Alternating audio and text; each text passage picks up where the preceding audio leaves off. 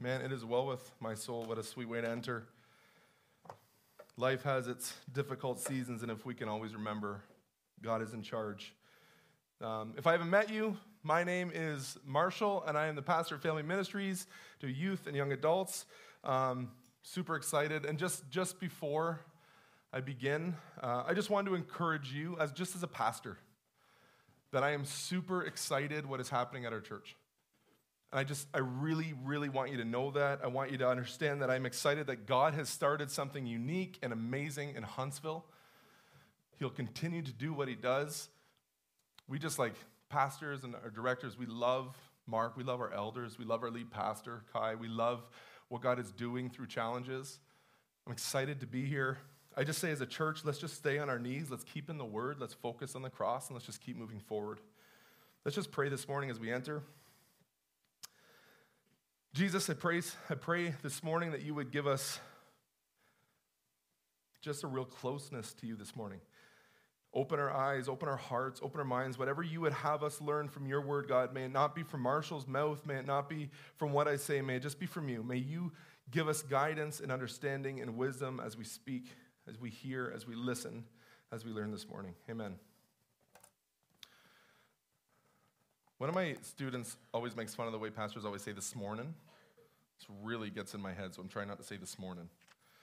But I'll probably say it a lot. Now it's going to get my head even more. Now you're going to count it. But as a, as a youth pastor, um, we were we're into a new series, and the last series started in September, and it was the Sermon on the Mount series. And as we're wrapping it up in the early part of 2023, one of the final messages was the tree and its fruit. So if you're new to the Bible, you don't really know the tree and its fruit. It's about a healthy tree, a good faith bears good fruit.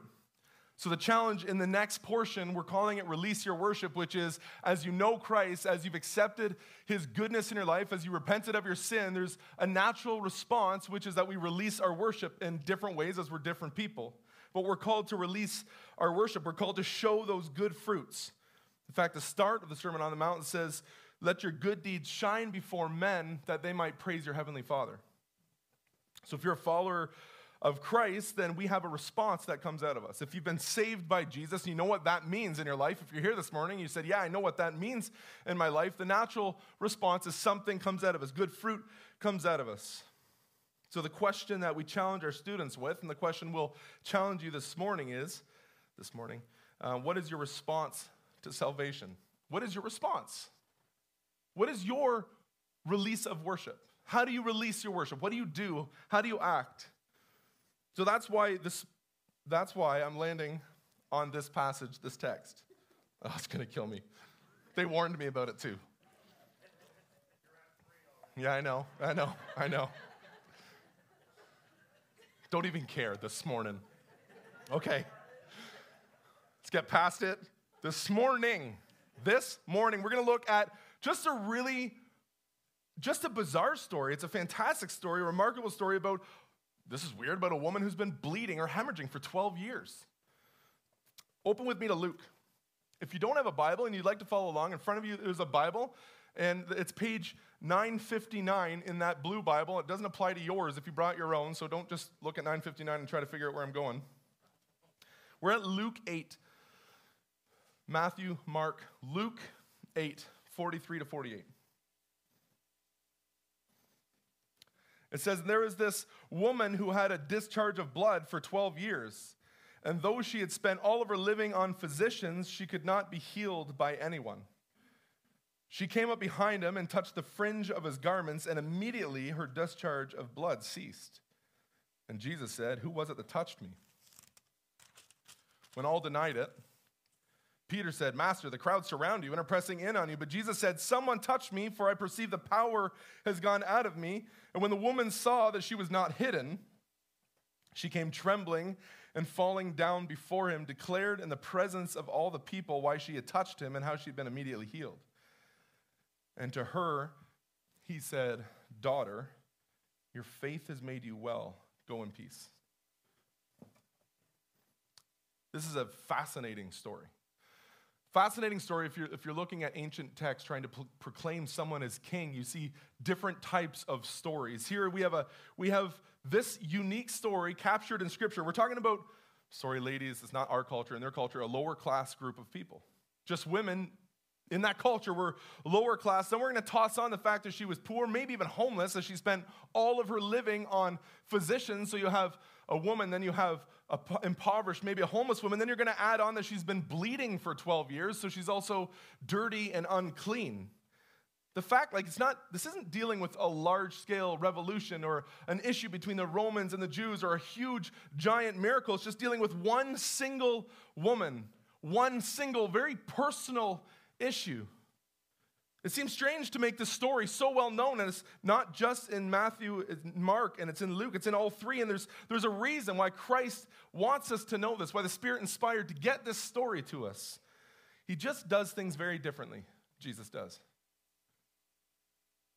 So, this story, we're, where we're at is where actually Jesus is well known, and he's making his way to a man named Jairus, who is the leader, like the head of a synagogue, so a fairly wealthy man probably a well known man, and he's got a daughter who is sick. So Jesus is making his way to her house. Weird caveat she dies, and Jesus rises her back to life. Great story, different message. Fantastic, though, read it. But in, in the middle of this happening, that's where this story takes place. In the middle of this process of going to raise the dead to life, this single woman story takes place. He's making his way to the house, and crowds are pressing in. People are probably tugging, yelling, pulling, wanting to be part of Jesus, wanting to see what's happening. And just so we know how, how well known Jesus is at this time, we're going to back up to the start of Luke, and I'll just read some of the things that Jesus has done at this point. Back in early chapter 4, chapter 4 of Luke, he's healed many, many people. He's healed the leper and the paralytic. John the Baptist, who is well known, has now confirmed him as the Messiah. Jesus has um, done his incredibly famous sermon, Sermon on the Mount, starting to make Pharisees a little bit nervous, starting to understand what he's saying about himself, and they don't really like it. He's healed a centurion's servant. He's cast demons from the demon possessed man, another well known one. He's silenced the seas. He's speaking parables over large groups, and so much more.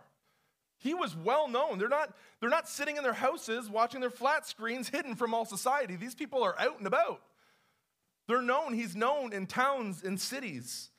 And you can kind of see this scene. You can kind of be like, oh man, Jairus is a well known synagogue leader. His daughter is sick. Jesus is going, and, and people want to see. They want to watch what's going to happen. So they're gathering around and pressing in in the little streets, and they're just closing in. And that's when we meet this woman. According to culture, this woman is unclean. In fact, she is fully aware of it. Sure, the, the pervasive teaching at the time was that she would have to consider herself unclean. That's all they talk about. That's probably all they tell her.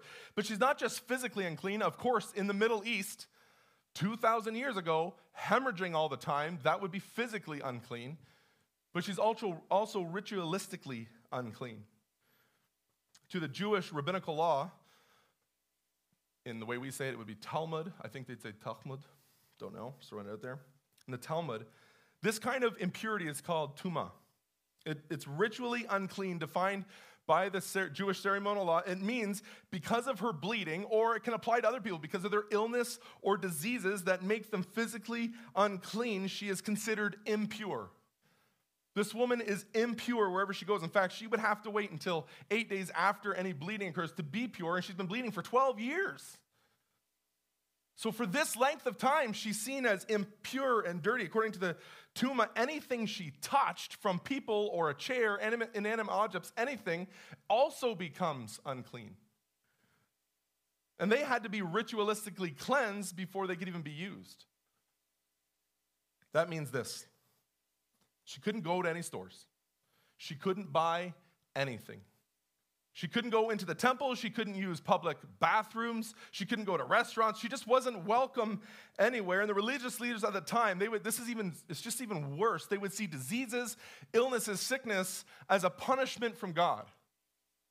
So they would say, okay, because she's sick, she's being punished by God, so she's deserving and she's deeply sinful. They would see these people, not just her, but blind people or homeless people or beggars, people with diseases. They would see them as punishments from God, deserving what they get. So all of society, by the leaders of the religious, would just shun these people out of existence. That's what she was taught, that's what she was known, and that's what she would have probably believed. This is bizarre, and there's a, there's a sect of Pharisees called the blind. They're also known as the bruised and the bleeding.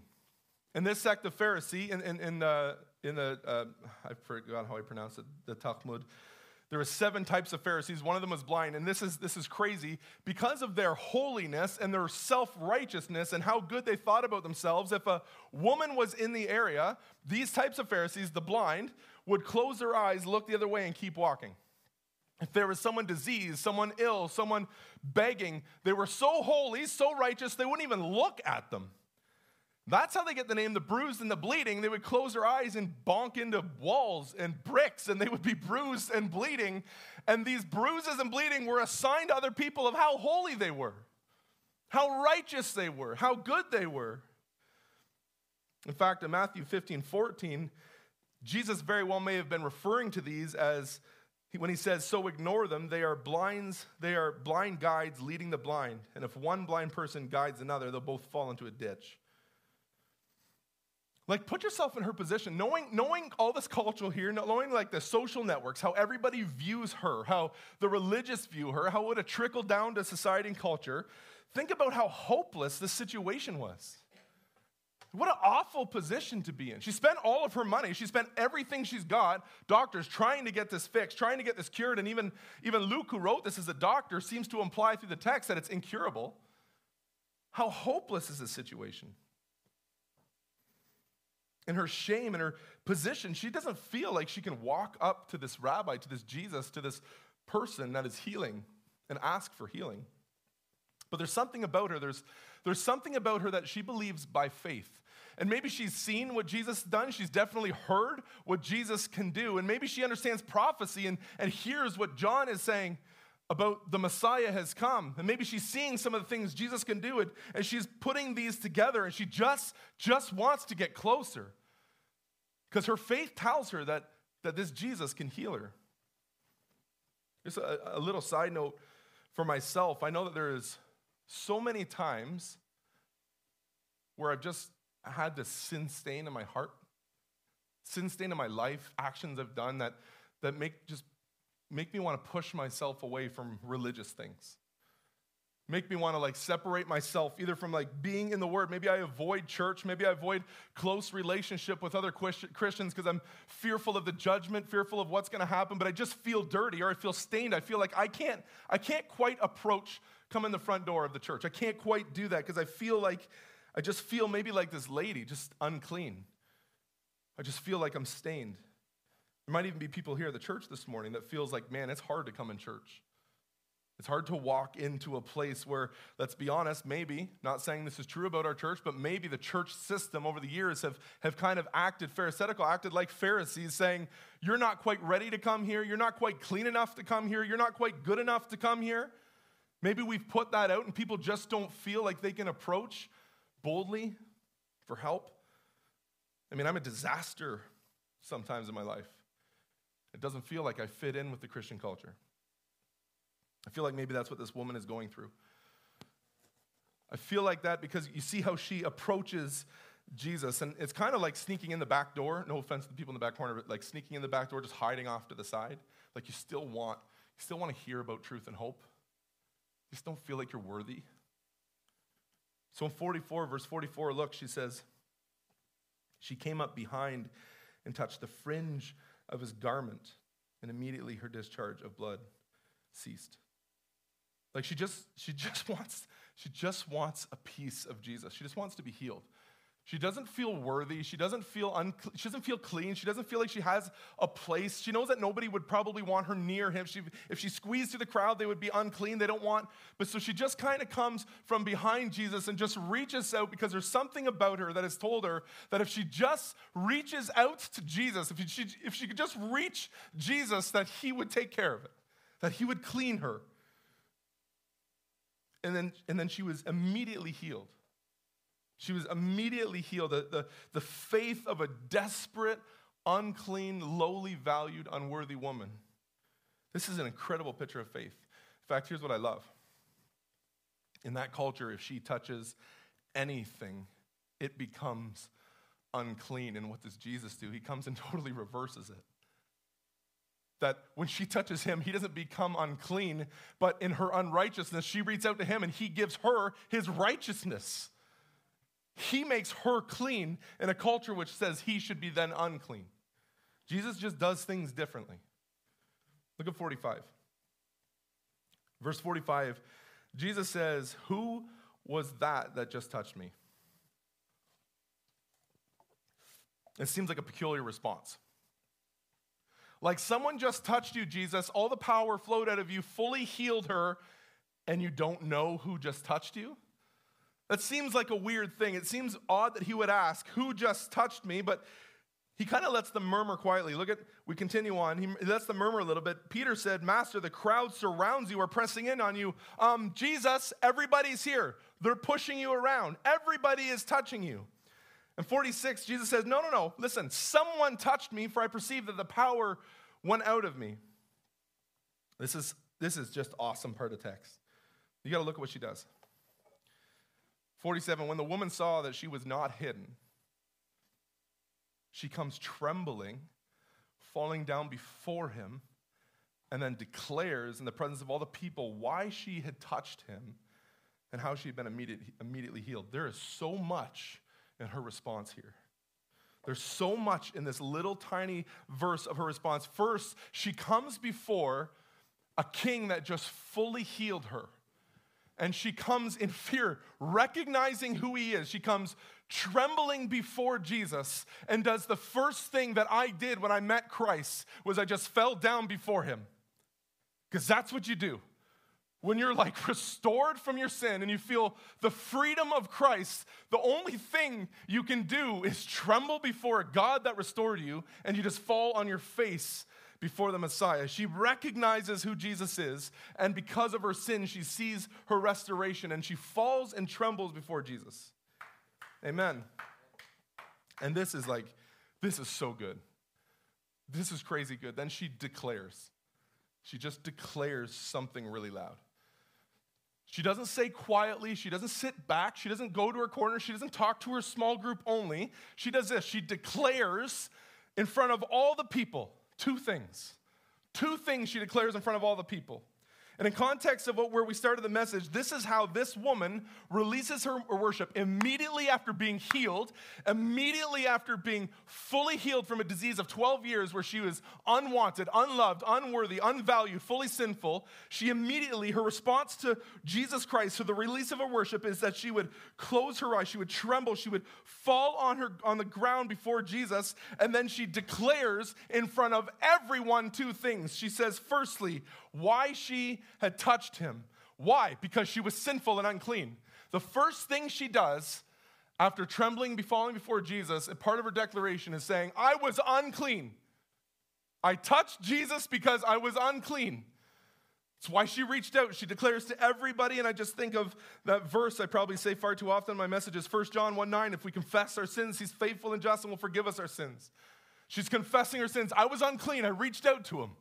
In a group of all the people who would know about her uncleanliness, she declares she's unclean. And then the second one, she instantly tells her testimony how she was immediately healed. Like she publicly expresses the power of Jesus in her life. There was immediate healing. There was immediate healing. In that culture, she openly admits she's unclean, and then she testifies to the power of Jesus Christ, the Messiah, that as I touched him, he immediately healed me. This is such a sweet response. This is such like a powerful public declaration. A declaration. What a response in our hearts. What a like a worship release. This woman is, is standing up. You gotta like just picture all the stuff we said, how much shame she would be in, and then she just recognized she's healed and she says to everybody, I reached out because I was sinful and unclean, and now I'm immediately healed. I'm going to do a, an odd thing. I'm going to take a quick side jaunt. This seems weird. Feels like I'm doing a whole different message. Stay with me. It's not. We're going to go to Revelation. Flip to the very end. You can keep your thumb there, but flip to the very end. We're going to look at Revelation 12 just for a moment. It's going to feel weird. It's going to talk about dragons, but we're going to get there. Revelation 12, 9 to 11.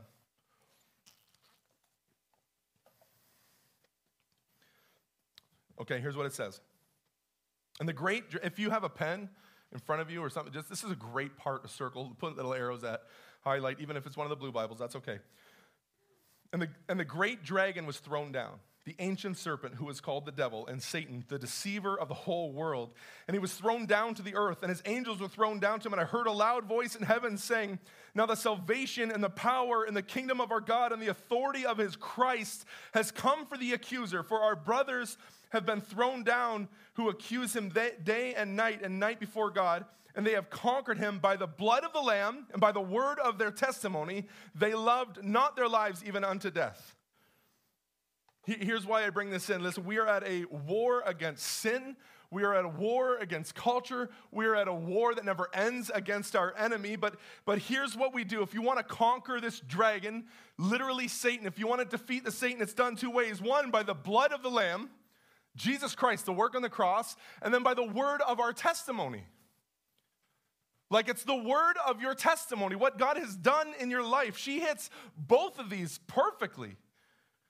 Like she's like, I'm a sinner, I'm unclean. He made me clean, and now I'm healed.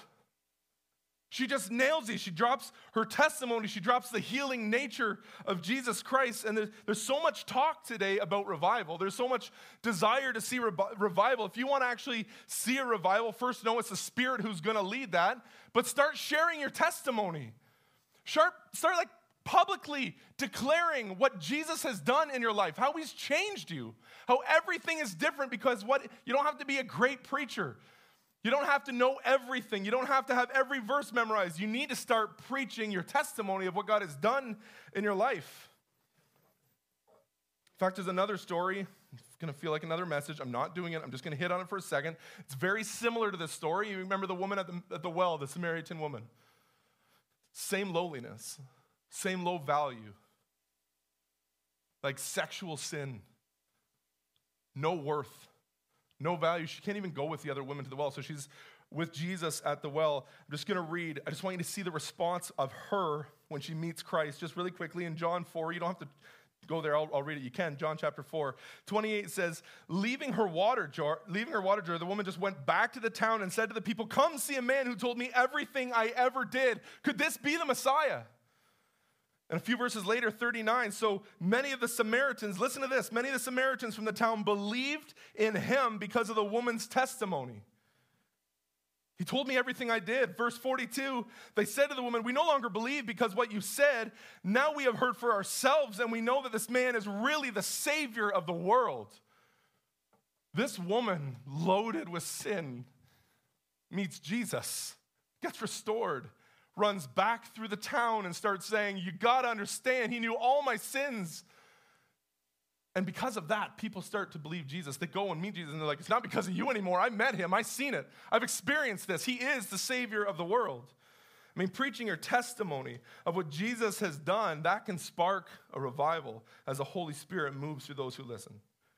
Two broken, sinful, unloved, outcast women they're just saying this, they're just saying, I was a sinner. And then Jesus came and restored me. And listen, the significance of our testimony of what God has done of our lives, listen, it is earth shattering information. It's revival starting, dragon slaying, hope restoring, church reviving, Christ glorifying, disciple making. All of that is in the power of your spirit when you start to declare what God has done. That's how we release our worship of Jesus, of what he's done, of the, the salvation we get from Christ. We just start to speak from our mouths of the goodness of God in our lives. We tell people over and over what Jesus has done. We tell them our story, and we love not our lives even unto death.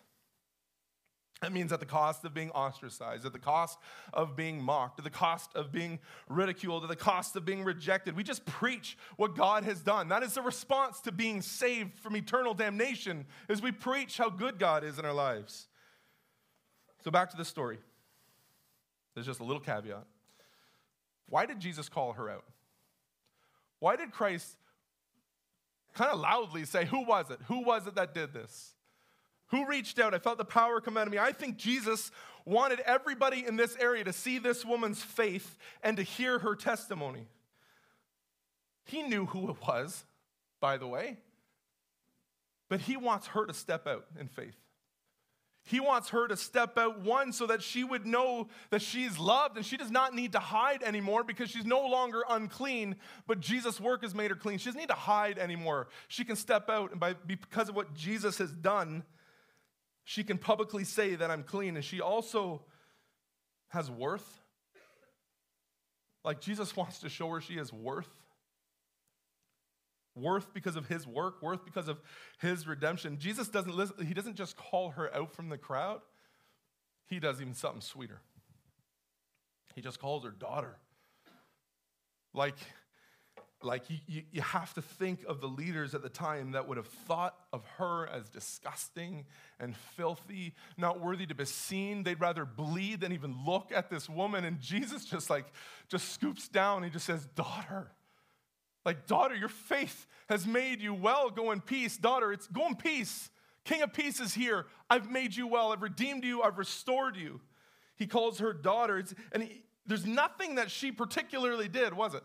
Like, it's not the garment that healed her. It's not, it's not her getting there that healed her. It's, he says it's your faith it's your faith in me that made you well. It's your faith in knowing who I am. It's your faith in reaching out to me as a Messiah, saying, You know I can heal you because of who I am. I'm Jesus, the Son of God. And you reached out, and that's what healed you. Sons and daughters. We get to be called sons and daughters. I've heard it said, preach the gospel every day to yourself. Preach the gospel when you wake up. So you recognize that because of your sin that you've separated yourself from a holy God. But because of Christ's goodness, he has redeemed and restored us back to God. So when we look at this story, I wouldn't want to end without looking at where the gospel is. Sin has separated us from a perfect God. We are like this woman in this story because of our sin. We are unclean and unworthy and unholy. But Jesus does what he did to her, he does to us we reach out with him in faith, knowing who he is, calling him who he is, and he restores us. He calls us clean. He calls us holy. He makes us worthy. He makes us righteous. There's two parts to this. There's this, there's this one part where he calls us daughter, he calls us son, he brings us into his family, he adopts us as sons and daughters, and immediately we have the inheritance of a king, which is a pretty incredible thing. My question to you is, and, and this is for those who maybe you don't know Christ, maybe you're just here, maybe you're figuring things out. There's a lot of new faces I don't know. I'd love to meet you. Maybe this morning you're just you're wondering, where, where am I in this place? Am I broken? Am I dirty? Am I unclean? Does my sin separate me from a holy God? My first response to this story is the gospel. The good news is that Christ wants to restore you right now, today, this morning. He's saying, Reach out to me, reach out to Jesus, and he will restore you from your broken and your sinful place. Maybe you'll find courage like this woman did to reach out and ask for forgiveness of your sins and immediately be healed. Then there's another part, and I don't want to skip past it. While the greater story of this is the full redemptive work of Christ, there is another story, and it's about a physical healing. It's about an actual healing of this woman, and I don't want to I don't want to pass by this because we as a church believe fully that God can and will physically heal those he chooses to. We can't bypass that. God is a God of healing. He's the great physician. He will heal you if you have a disease or a sickness uh, according to His will and His time and how He chooses. God does still heal. So I want to say if you want this morning, you want to come and approach here for prayer, we would love to pray with you. But there's something sweet in here I don't want you to miss. Of course, we will pray with you. We would love to pray with you. But you'll see that this woman just approached Jesus on her own.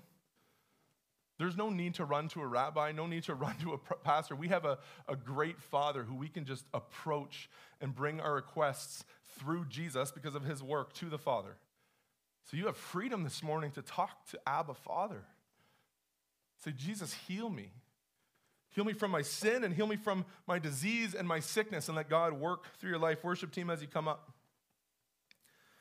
Let me ask you again. I, I don't want to. I don't want to make this misconstrued. If you want prayer this morning, we as a church would love to pray with you. I'll sit up front afterwards. We'll have our elder Mark will come up and we'll sit with you. We'll have a pastor. Please come pray with us. We would love to pray with you.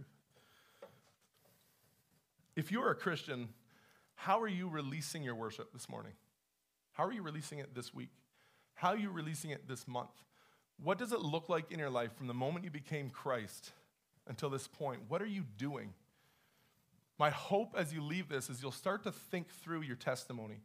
What was it? What were you like before Christ? What called you to Christ? And what is your life like after Christ? That's our story that we are called. That is a way to release our worship to a world that is in desperate need to hear it. Desperate need. So share your testimony, share what God has done, watch what He will do. Amen? Let me pray. Jesus, we thank you for what you've done, what you're going to do. We thank you for this picture, this odd story of this woman and her disease. God, I pray that we would apply this to our life, look at it in our lives, and see how it affects us, and see what your message to us is. What is your intention for this story? God, I pray that you would work miracles in us and through us. God, I pray as a church that we would gather more together, that we would pray more, that we would share our testimony, that as we walk out these doors, every store, every business, every place, every homeschool, every school that we that we work in and we attend would start to hear the testimony of what God has done in our lives and we would stand up, we would declare before all the people that we were sick and God made us clean. The testimony of our lives. God, thank you for your sweet goodness. In your holy and perfect name, amen. Church, stand with us while we worship.